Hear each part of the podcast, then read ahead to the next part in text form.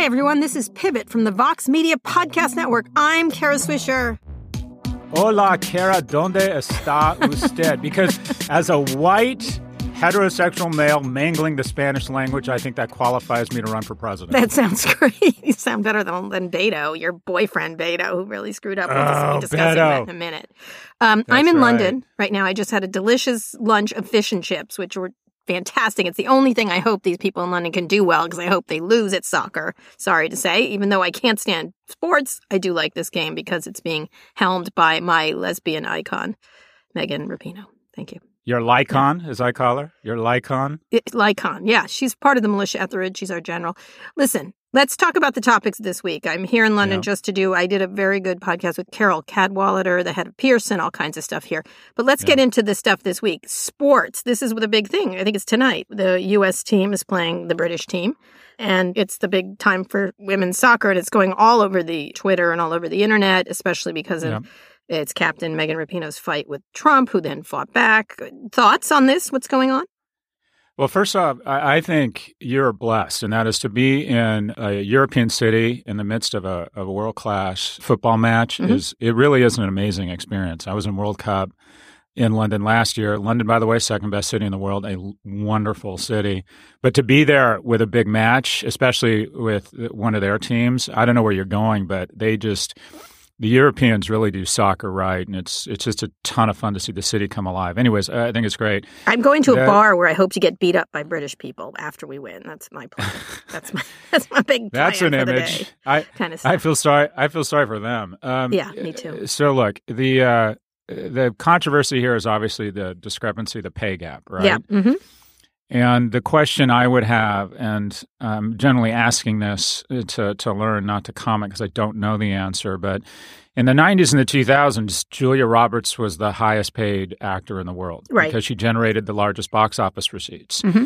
And in the 80s and 70s, Billie Jean King showed a lot of leadership and said, as a percentage of the revenue we create in women's tennis, we're getting a lower percentage of that revenue trickling down to us relative to the men, and she helped start a movement to change that. Mm-hmm. My question about women's soccer and the controversy over pay, is it a function of the fact that it just generates a lot less money, or are they indeed being paid less as a percentage of the revenue they produce relative to men? I think one of the things is generating interest in it is important. And I think this team, as the last team, I think it was, 25 years ago?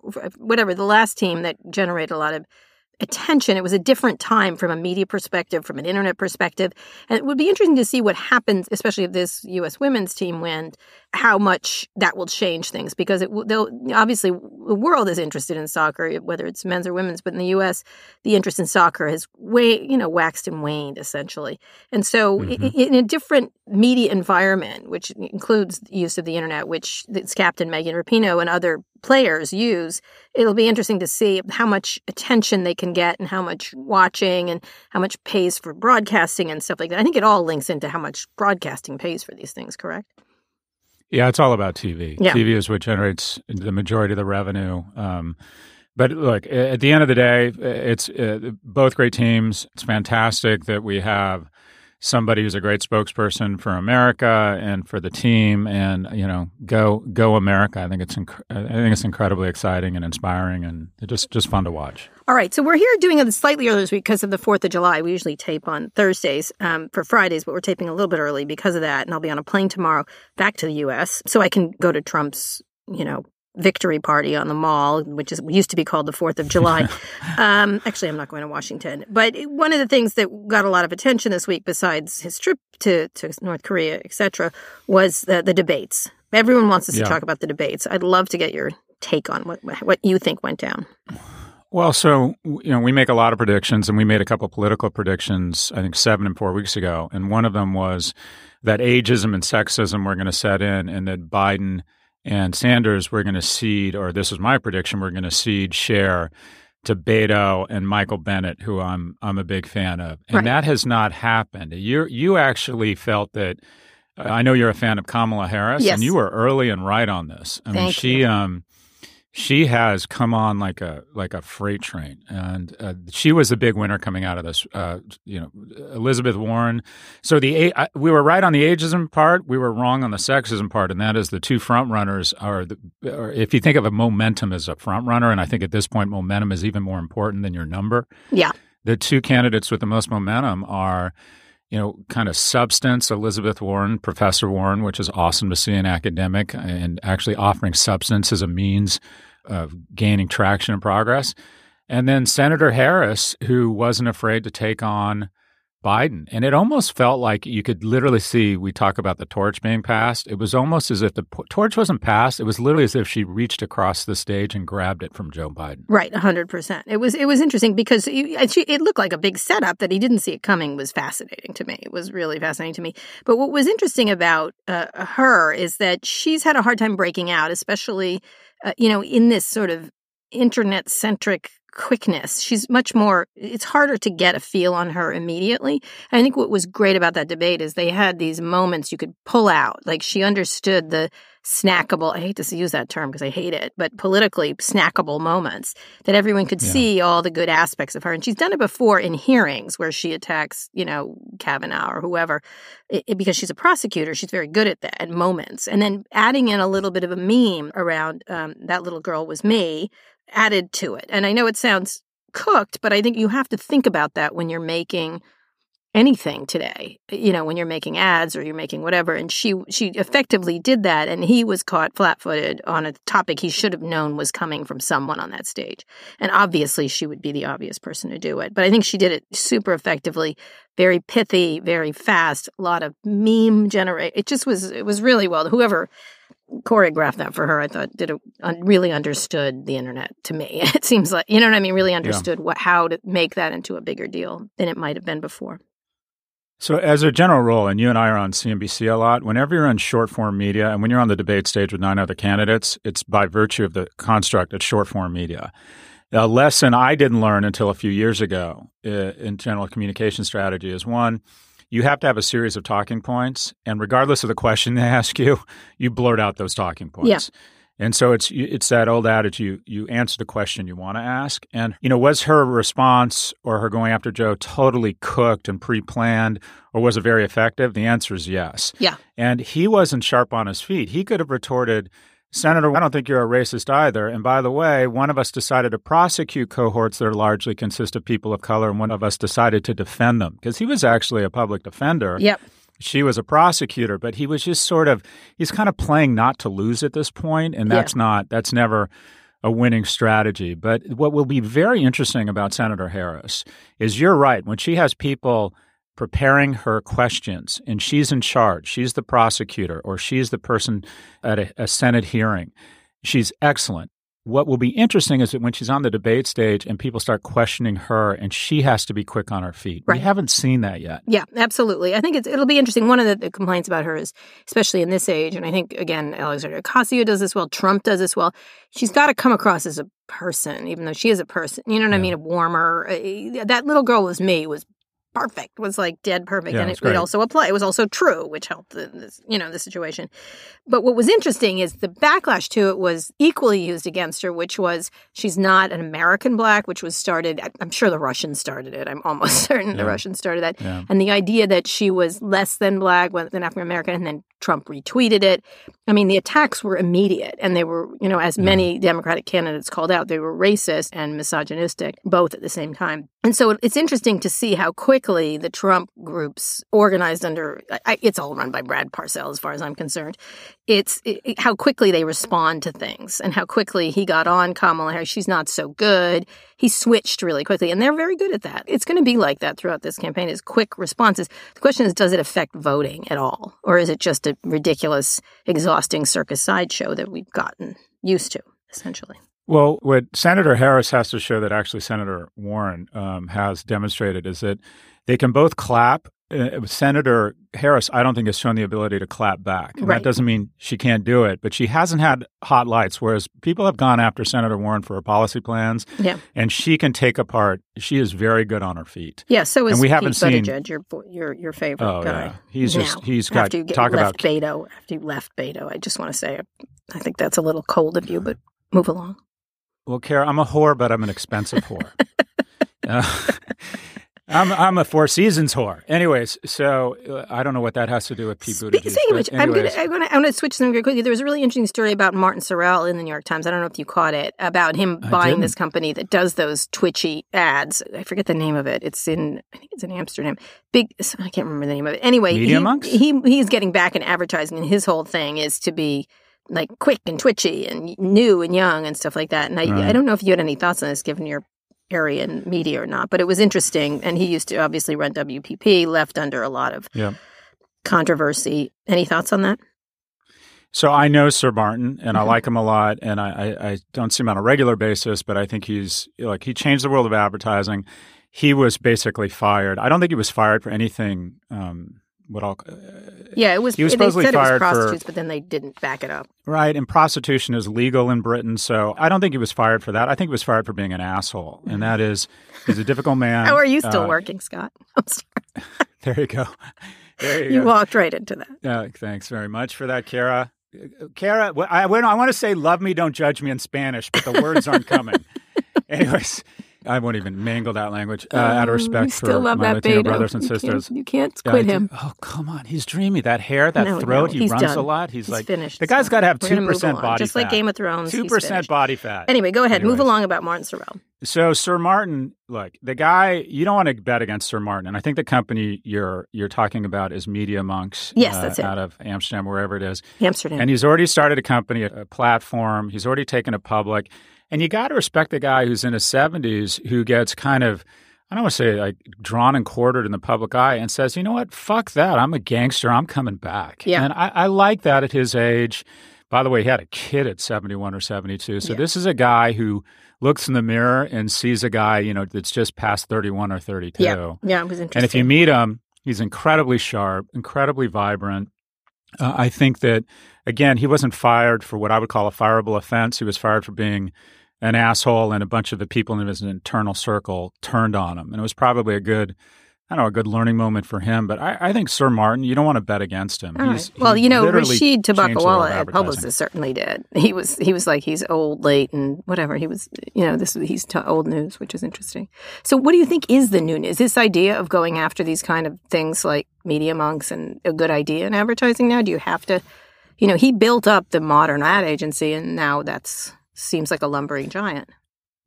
Yeah, I don't think it's a great strategy, because essentially the strategy of IPG, WPP, and Publicis was they took lumpy, human-centered businesses that weren't financeable, and that is they weren't institutional quality assets, because if you bought a small agency and the three principals left after cashing the check, you ended up with an asset that was worthless.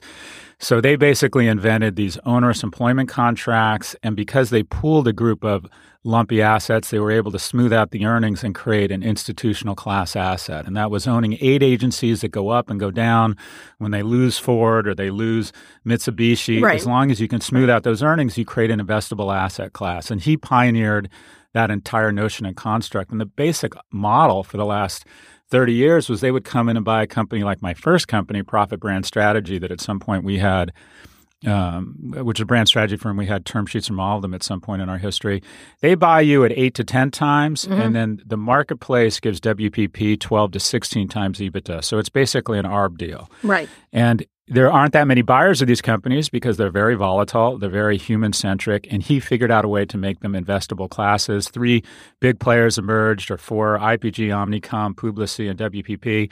What I think you're going to see is a good bank, bad bank breakup of these companies, and that is some of these companies— well, some of them have great assets. WPP has some great assets that are high-growth, digitally centered, and then they have some assets, traditional agencies that are in structural decline that still spin off a lot of cash, but are cigars that are burning down. Mm-hmm. And I think what you're going to end up doing is the disposition of some of these assets will be accretive, because typically what happens in a conglomerate structure is the marketplace finds the shittiest part of the business and assigns that multiple to the entire thing. So where you have some incredible businesses at WPP, they all get assigned the same shitty multiple of a communications business. So you're going to end up with a good bank, bad bank split of a lot of these companies. Investment bankers are going to make a lot of money. Which one are goods and which one are bad? Well, I forget, XAXIS and WPP, I forget the name. Saxis is a data company, and I'm mangling the word.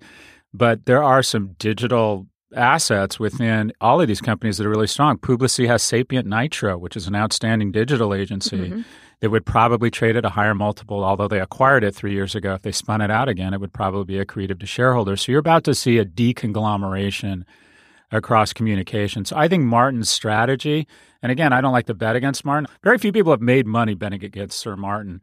But I think the old conglomerate model of rolling up these companies, I think the arbitrage has been squeezed out because the best assets that people realize they can get top dollar, especially the digital assets, because all these old companies are looking for digital assets to accessorize their analog outfit. So those companies trade at a premium. So I don't think the conglomerate model moving forward works that well in communications. I think it's going to go the other way. All right. Okay. So lastly, there's two things happening in social media related to Trump. Was Reddit quarantined the biggest pro-Trump section of the site last week for hosting violent threats and violating the site's policies. And separately, Twitter said it would start labeling tweets from public figures that break its rules, but leave them up. So they're sort of slowly moving into dealing with it. But what do you think? I think I was just like, what? You're now going to label lies as lies? Or how are you going to do that? It just sort of created more problems. In terms of Reddit, I'm going to have Steve Huffman, who's the CEO, on the podcast soon, the Rico Deco podcast. They've been doing a lot more. They have not just quarantined. They've moved down ugly things really deep into the thing a long time ago. So I feel like Reddit actually did start to address these things in a pretty smart way. Any thoughts on the Twitter thing of labeling the tweets from public figures? I have a viewpoint, but what's your take on this, and what's the response from these companies? When what is the rationalization? If you can label something as a lie and not true, shouldn't you just delete it or prohibit it from ever being on your platform? I mean, it was interesting. It was sort of like how they sort of slow walked into the Alex Jones thing. I remember being at meetings with all these people, and I said, "You're taking him down," and they're like, "No, we're not. We're just a platformer, benign platform." I'm like, "You're still taking him down. You'll see. It'll happen." And and it was really interesting how they clung to this until they didn't. And this seems like the same thing. They're slow walking this idea. And I assume they're talking about Trump because he breaks his rules all the time. So what's going to be on it? Like another lie, like another, here's the facts. You know, I don't know. Are they going to link to like, this is the actual picture of the, are they going to go back and do ones? Because he's done hundreds and hundreds of them that are lies. I mean, that's what I wonder, like what happens? And I think they can't figure it out. That's like, you know, the Washington Post has been doing this for 2 years, and it's 10,000 lies, many of which are on Twitter. And so, you know, the quarantining that Reddit's doing seems smarter because these are violent threats, and they just move it off. And they did that to another horrible site, a racist site on that site, and they moved, even though there's tons of crap in Reddit, they certainly moved it to places that were hard to get to and, you know, in a back of a back drawer. And I think that's the best they can, many of them can do if they want to keep these open platforms. And at the same time, I'm not sure why they don't just say, take it down, like you said. I don't understand it. We're smart enough to have the nuance to determine it should be deprioritized, but we're not smart enough. It just doesn't make any sense. Just don't allow it. I think this is sort of a half measure that doesn't make any sense. These companies are coming to grips with the fact that they are media companies. They have to make judgment calls. But I don't understand. It's almost like if Fox or MSNBC started labeling certain segments as, okay, this is a little bit out there and we're stretching the facts. Right. And they don't do that. They say, all right, we're either putting stuff up we're going to stand behind or not. And so I don't understand the whole labeling thing. I do have some sympathy around people always use the president's tweets as an example. And I've kind of come around to Twitter's view that he is a public figure. And the problem is if you were to ever he's violated their terms of service. He should technically be kicked off the platform, but then somebody starts a Twitter feed that just has everything he says. Yeah, so right. He is a public figure. He's different. There is rationale for having him on there. I think at the end of the day, these guys are going to have to figure out, all right, we're going to have to employ, again, this incredibly expensive thing that every other media employs. And people, and just it's either on or it isn't, but labeling it kind of truth meters. I don't know if that works. Yeah, I just did a good podcast with Carol Cadwallader who broke the Cambridge Analytica story. She's from The Guardian here in London, and one of the things she was saying is, look, in Germany, apparently 1 of 7 people of the Facebook content moderators deal with Germany because there's laws in Germany that says they can't put stuff up. She goes, why don't they just hire more people? And pay them well and give them good, psychological help and et cetera, make them employees. Like they can do it. They do it in Germany. And so it's a question of whether they want to do it, how much it costs, and if they're forced to do so. And I think forced is the only way this is going to happen. Yeah, I enjoyed your pivot last week with Casey. I think that is really interesting reporting. And by the way, I realize that it's passive-aggressive to always have guests on with great hair. Let's be honest. I don't know why you're angry at me, but stop it. I thought he's done some really interesting work around the PTSD that those guys are observing. Yeah, absolutely. He does have great hair, and you know it's just the way it is. I saw there you go Twitter again thing, which then there Kathy you go Griffin again stepped in to shut you down, as you saw. You want to talk about a guy scared? Yeah. When Kathy Griffin kind of addressed me in an aggressive way, I never even thought about Kathy Griffin before. I'm like, oh my God, I am so scared of this person right now. Well, Casey is her gay now. That's what she says. So. Oh, God, she's smarter and funnier than me. I just want to stay out of her way. You stay out of her way. We're going to have dinner with her. Don't worry. You always say that. I also just got a text about this from my producer, Erica Anderson, who actually used to work at Twitter as well as Google, saying they don't want to set a wrong precedent on the Twitter rules. What if the next president is a good one and people want to take him down? They are taking a longer-term view. Yeah, right. Long-term view. Speaking of long-term view, did you hear Mark Zuckerberg's comments at the Aspen Festival? Yes, I did. Or the Aspen Ideas Festival. What did you think? I can't. I can't even. You can't? He's just like blaming everybody else. I just wish he would take responsibility. It's really a small thing I ask of him. And it's constantly someone else's fault and someone else's to fix. What do you think? Well, again, these are the masters, and you got to admire there is a form of genius here that kind of deflect and delay, and that is, we need help here. There's clearly a problem to address, so we're going to create this star chamber-like council of people to advise us. And it reminds me of occasionally my wife gets so fed up with the kids and so exhausted, and they come up to her and say, "Can we play video games?" And she finally goes, "Ask your father." And then they ask me, and I say, "Sure." And then she gets angry. So she's tired enough to suggest that they ask me something, and then I'm always wrong. Yeah. This is the mother of all ask your fathers from Facebook. They're all, we'd rather not take responsibility. We want to delay and deflect. So we're going to create some bullshit council, which, by the way, on 60 seconds notice, Mark Zuckerberg could dissolve the moment he doesn't like what they decide. But it's an attempt to create sort of a bulletproof or somewhat of a bulletproof vest that says, oh, I see this is a problem, so I'm going to create a council. It'll take 6 months to figure out the rules. Let's get on that council, Scott. Let's get on it. Yeah, that'd be fun. Get on there. It'd be more – it would just – this is just, again, more delay and obfuscation. But wouldn't it be fun if we were on there? We could just, torture them all day long with, sense and stuff like that. It's interesting, but I do think it's getting through to people. One of my sons, I'm not going to say which one because he doesn't like being mentioned, the one who doesn't like being mentioned, he saw the... I know which one that is. I met them both. The videos, and he was like, it's so screwed up how they treated them after putting them, and he was like, videos of brutality, killing animals and children. It's so messed up. Facebook messes up and messes up again and trying to fix it. They're incompetent on every level. Even Google isn't this bad, and that's saying something. That's my son, which who never says anything. So you can be affected when you read and recognize what's happening here. So just saying. We get through to people, Scott. We matter. Anyway, let me go to the sponsor, and then we'll come back and talk about wins and fails and Scott's predictions. Scott, wins and fails. Go. Wins and fails. Okay, so my win is the IPOs of The RealReal and Revolve. Yeah. Or Revolver. Nice. Tell me why. It's nice to see a couple e-commerce companies punching through. The RealReal is I think, a fantastic example of organic intelligence, and that is using highly trained individuals that are, I don't know if they're well paid, but I think they're adequately paid. They come into your house, they assess your closet, and it's a luxury positioning. And if there's a theme in e-commerce that's working, whether it's Chewy or Zalando, it's going after the brands that don't want to use Amazon as distribution. So The RealReal is this essentially incredible company that takes advantage of another trend, and that is monetizing fallow assets. Cards are utilized only 4% of the time, so Uber stepped into that void. Airbnb stepped into the void of apartments, monetizing them when you're not there. And RealReal has figured out a way to monetize probably hundreds of billions of dollars of not only just clothes, but high-end fashion. It's interesting because I posted the email Julie Wainwright, who I've known since she covered Real.com. I think I knew her at Berkeley Systems. She's been through a lot of failed companies. She was at Berkeley Systems and then Real.com, which is a movie-watching company, which had the right idea at the wrong time. And then obviously Pets.com, which had the right idea at the wrong time. And she, you know, she took that public, it was a big mess. And then she kind of was on the outs. And I remember seeing her right after. And she was quite like, ugh, what a mess. And then came up with this idea and sent me an email about it in 2011. And I thought it was a brilliant idea at the time, given, you know, how many clothes there were. But she's really, they really take it at this idea. And you're right, fallowed things. Even more so, besides reusing these are beautiful clothing. This is often very high level jewelry and clothing.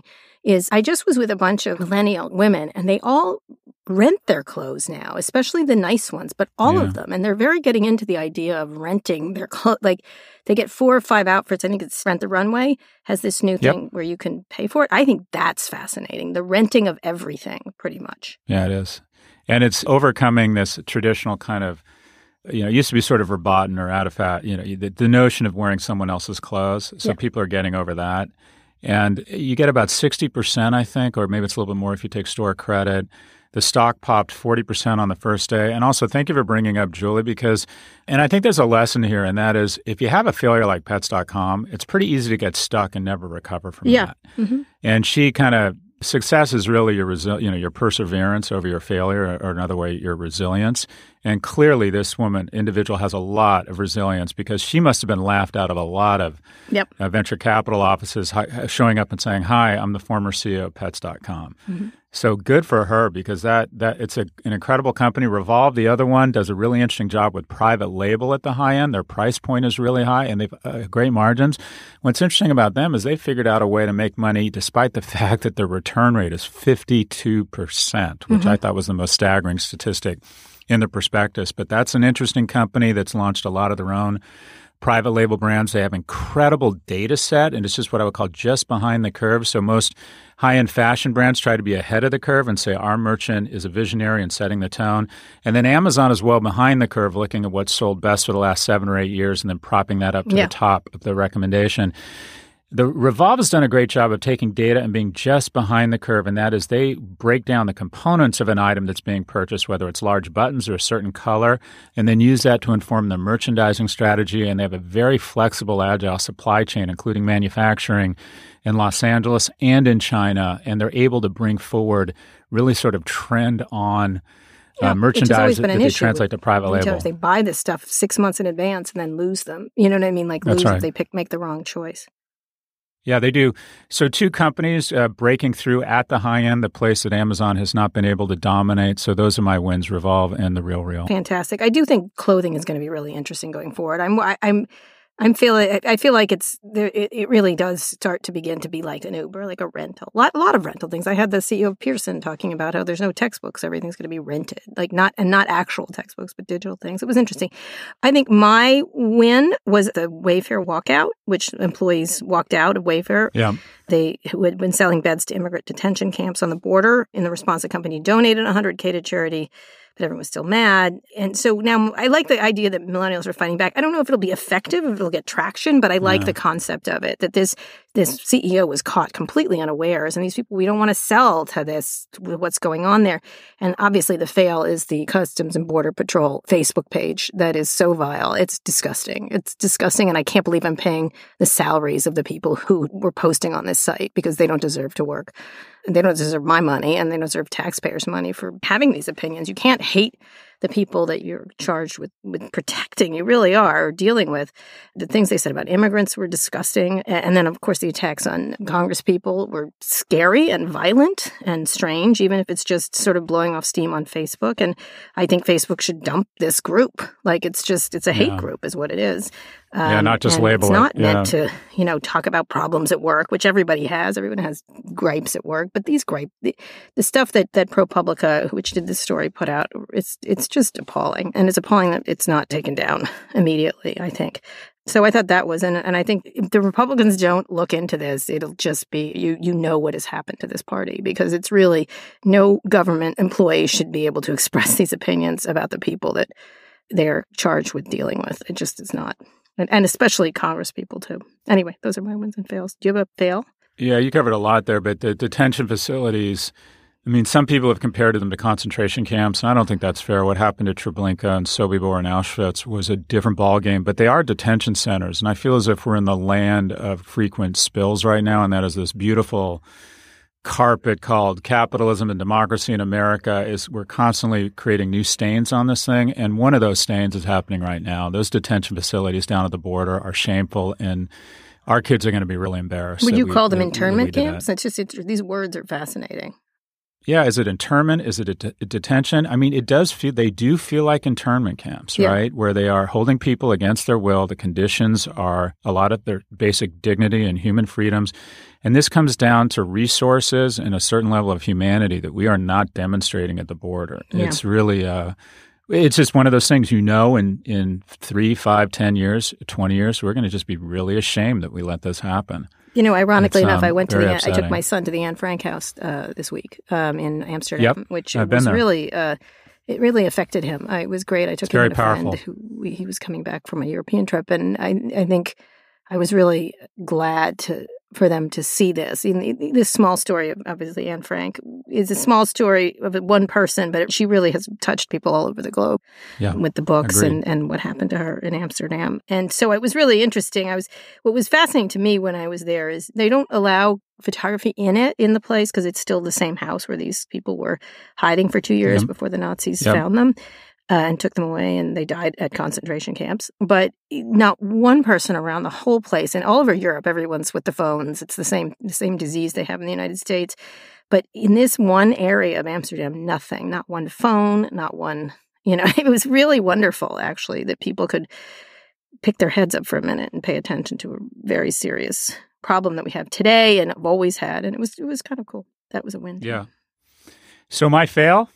My fail is the Democratic Party. I think the debates were great spectator sport. Obviously, winners, Senator Harris and Senator Warren. But I think the Democratic Party actually became less appealing to the majority of the voters we need in the middle to get Trump out of office. And that is, so as a progressive who considers themselves, a lifelong Democrat, but who's also a white heterosexual male that doesn't speak Spanish and doesn't believe that illegal immigrants should all have a path to citizenship, I felt like basically the debate said, we're not your party.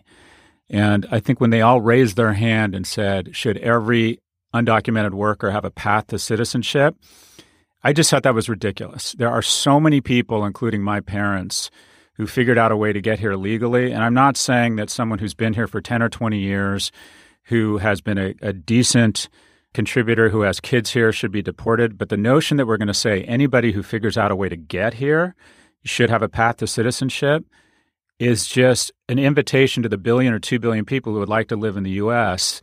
And it also says to Americans and people who have immigrated here legally that, we don't represent you anymore. And I think that they're heading down a dangerous path, and there needs to be some nuance here. We invited 10 or 11 million undocumented workers. It was basically a flexible, inexpensive workforce for us. We knew they were coming over.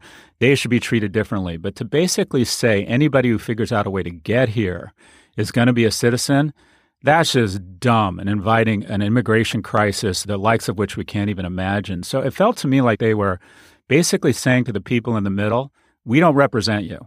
And I think they're headed down a very dangerous path. All right. Well, we'll see what happens with that. So let's get to predictions or your forecast, the Scott's 101 forecast. So is that your prediction? Is that's going to be a problem, or do they have an ability to recover? Oh, it's still early. And they, they all go hard left or hard right in the primaries, and then they all pivot to the center in the general election. But they've got to realize that the folks in the middle, and it's not Twitter. I don't think it's the people who are best on Twitter at the far left that are going to win this election. Now, granted, they need to energize the base, but the majority of Americans are somewhere in the middle. Mm-hmm.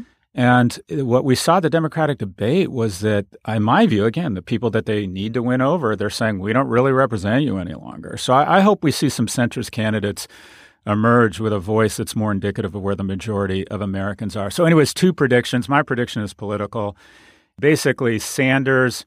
I tweeted that what are the two consumer brands that are going to lose the most share over the next 30 days? It's going to be La Croix. The sparkling water is getting its butt kicked by Bubbly, a Pepsi brand, which is kind of, I realize it's a little bit esoteric.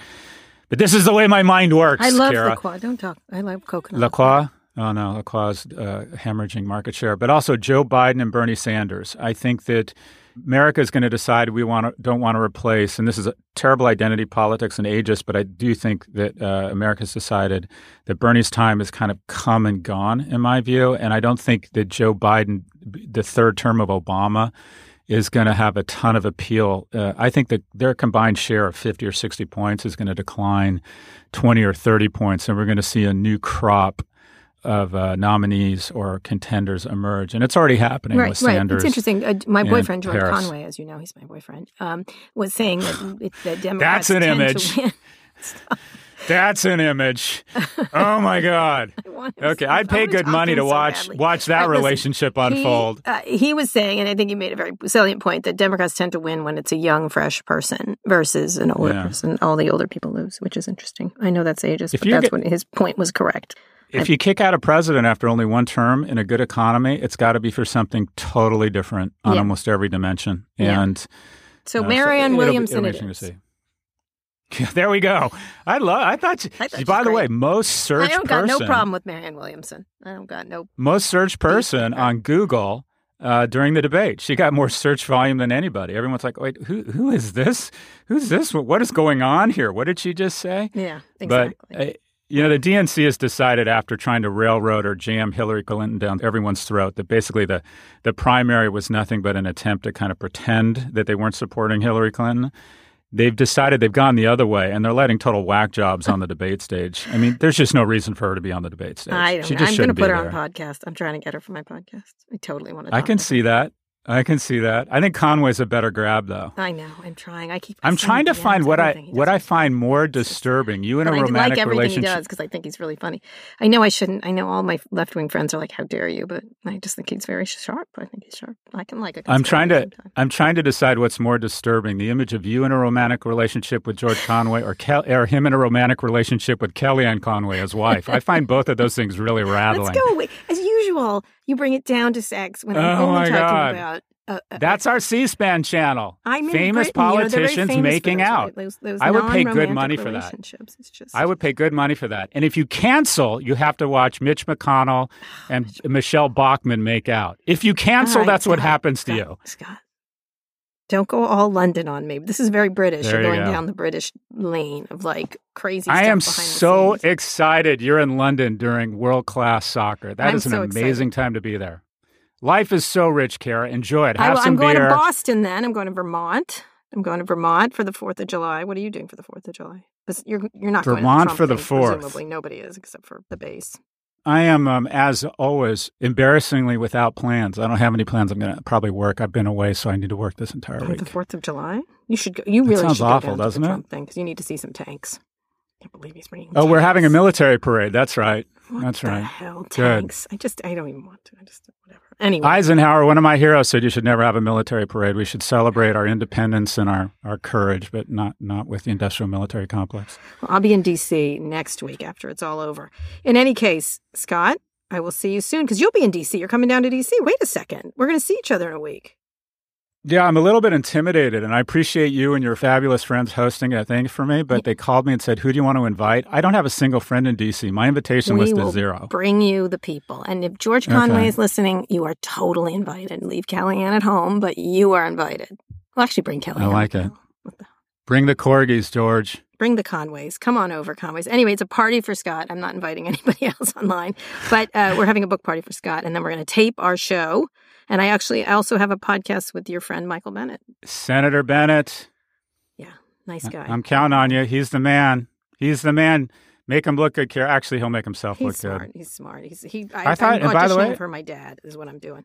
Anyway, Well, hold on. Quick moment of the debate. What about his moment where he said a medieval wall isn't the symbol that immigrants should see? It should be the Statue of Liberty. And he talked eloquently about his mother-in-law who was separated from her parents during the Holocaust. I thought that was the most powerful moment of the debate. He also had a very powerful moment with Joe Biden saying your deal with Mitch McConnell sucked. It was so smart. He did it so smart. He's a smart person and should have some cabinet position at a Democratic administration. He would be an asset to the United States of America as in any kind of leadership capacity. Word, my sister. Now you're speaking my language. I still don't have the man crush you do. Anyway, Scott, I'll see you next week in D.C. We're going to go around. We're going to do some things. Maybe we'll go wander by the White House. I don't know. We'll see. Anyway, Camila Salazar produced our show today. Nishad Kerwa is Pivot's executive producer. Thanks also to Eric Johnson and Erica Anderson. Thanks for listening to Pivot from Vox Media. We'll be back next week from D.C. with another breakdown of all things tech and business.